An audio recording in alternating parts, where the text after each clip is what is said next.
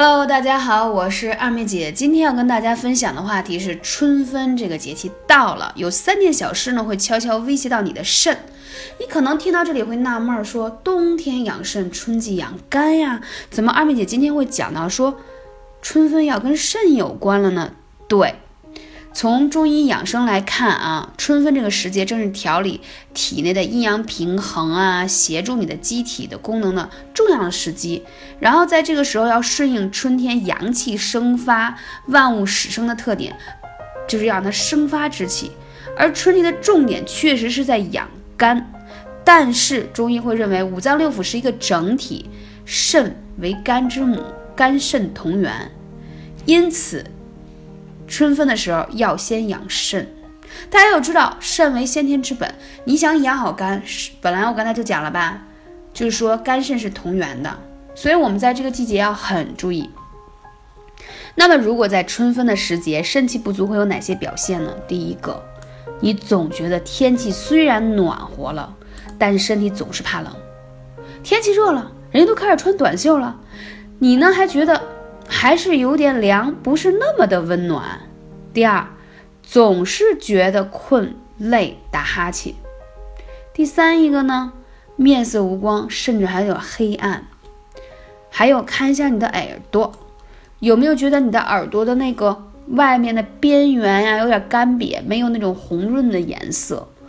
反正经常就觉得累，然后提不起精神，有的时候还经常打打冷战。晚上还经常去半夜上厕所呀，而且容易腰膝酸软呀、疼痛麻木啊，以上都是肾阳虚的表现啊。那知道了养肾的重要性，在这个季节也是很重要。有几件事情特别容易伤害到你的肾。第一个，熬夜。不少年轻人有个毛病，就是喜欢熬夜，即使不用加班，也觉得干嘛那么着急睡觉呀？大好的青春就睡过去了，多浪费呀！那个刷刷抖音，对不对？然后追追网剧，看看偶像或者怎样的吧。总之睡得很晚，导致晚上又睡不着了，该继续熬夜。所以呢，它就是一个恶性循环。还有呢，就是该上厕所的时候不去，总是憋着尿，觉得哎呀不着急，等把手里的文件弄完再去，再忍一下。你知道吗？这样经常憋尿，特别容易产生慢性肾炎。再忙也要。有这个感觉了，赶紧去厕所。还有就是喝水太少，经常觉得我不渴，我不要喝。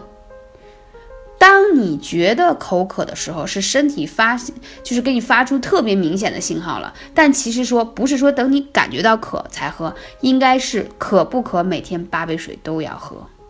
所以这里要跟你们讲到的春季，就是肾虚调理的方案。第一个，调整你的睡眠时间，不要睡得太晚啊，一定要正常的起居，睡子午觉非常重要。饮食上可以多吃一些黑色的食物，比如黑豆啊、黑芝麻呀、黑木耳、黑色香菇啊，黑色的都比较补肾，对身体也非常的好。还有呢，你可以去吃一些像黄精啊、人参啊、茯苓在一起的膏方，特别好。黄精入肾太好了，你们可以看一下《本草纲目》。我最近啊，特别多的研究这个《本草纲目》，包括《黄帝内经》写的一些东西，结合起来，发现古人的智慧太牛了，在养生方面。因为药食同源的很多东西呢，它既有药的功效，但它确实是食品级，对身体没有伤害，但它补肾益气的效果非常好。那这里还要讲到说艾灸，这是必须要讲的。涌泉穴大家都听了无数遍了，对吗？脚底的涌泉穴。这个穴位一定要灸，还有这个穴位很适合泡脚，你自己用手去摁一下你脚下涌泉穴，你摁完以后，它很快的那个皮肤摁下去的一个凹陷啊，很快的反弹回来，说明肾气足。如果你摁下去半天回弹的速度慢，小主，你真的有点肾气弱的表现了。再看一下你的黑眼圈，有没有觉得你并没有怎么熬夜，眼圈依然是有点乌青发黑的，这都是肾虚的表现。当然，你如果每次来月经，你发现经期不太准，也跟肾气不足是有关系的哟。那还要补哪些穴位呢？命门穴在后面后背上，肾腧穴也在后面。如果找不到，可以来问二妹姐，幺八三五零四二二九。那说到这几个穴位，我的个人建议呢是最好可以用艾灸罐儿啊。如果白天不方便，可以贴艾灸贴。如果你有时间，还可以去艾灸馆用悬灸，自己在家也可以用悬灸。因为后背的穴位啊，尤其是命门啊，还有肾腧，它这个两个穴位其实怎么说呢？需要一些大火力的灸一下。那艾灸罐呢比较温和，源源不断的。那艾灸贴这种方式呢，就是比较循序渐进的。总之呢，选择一个你可以坚持而艾灸的方式，因为呢，补肾也好，调节身体的任何的一种方式。都需要坚持，你才能慢慢看到效果。一个月为界限，你为一个疗程的时间，你就会感受到二妹姐说的功效了。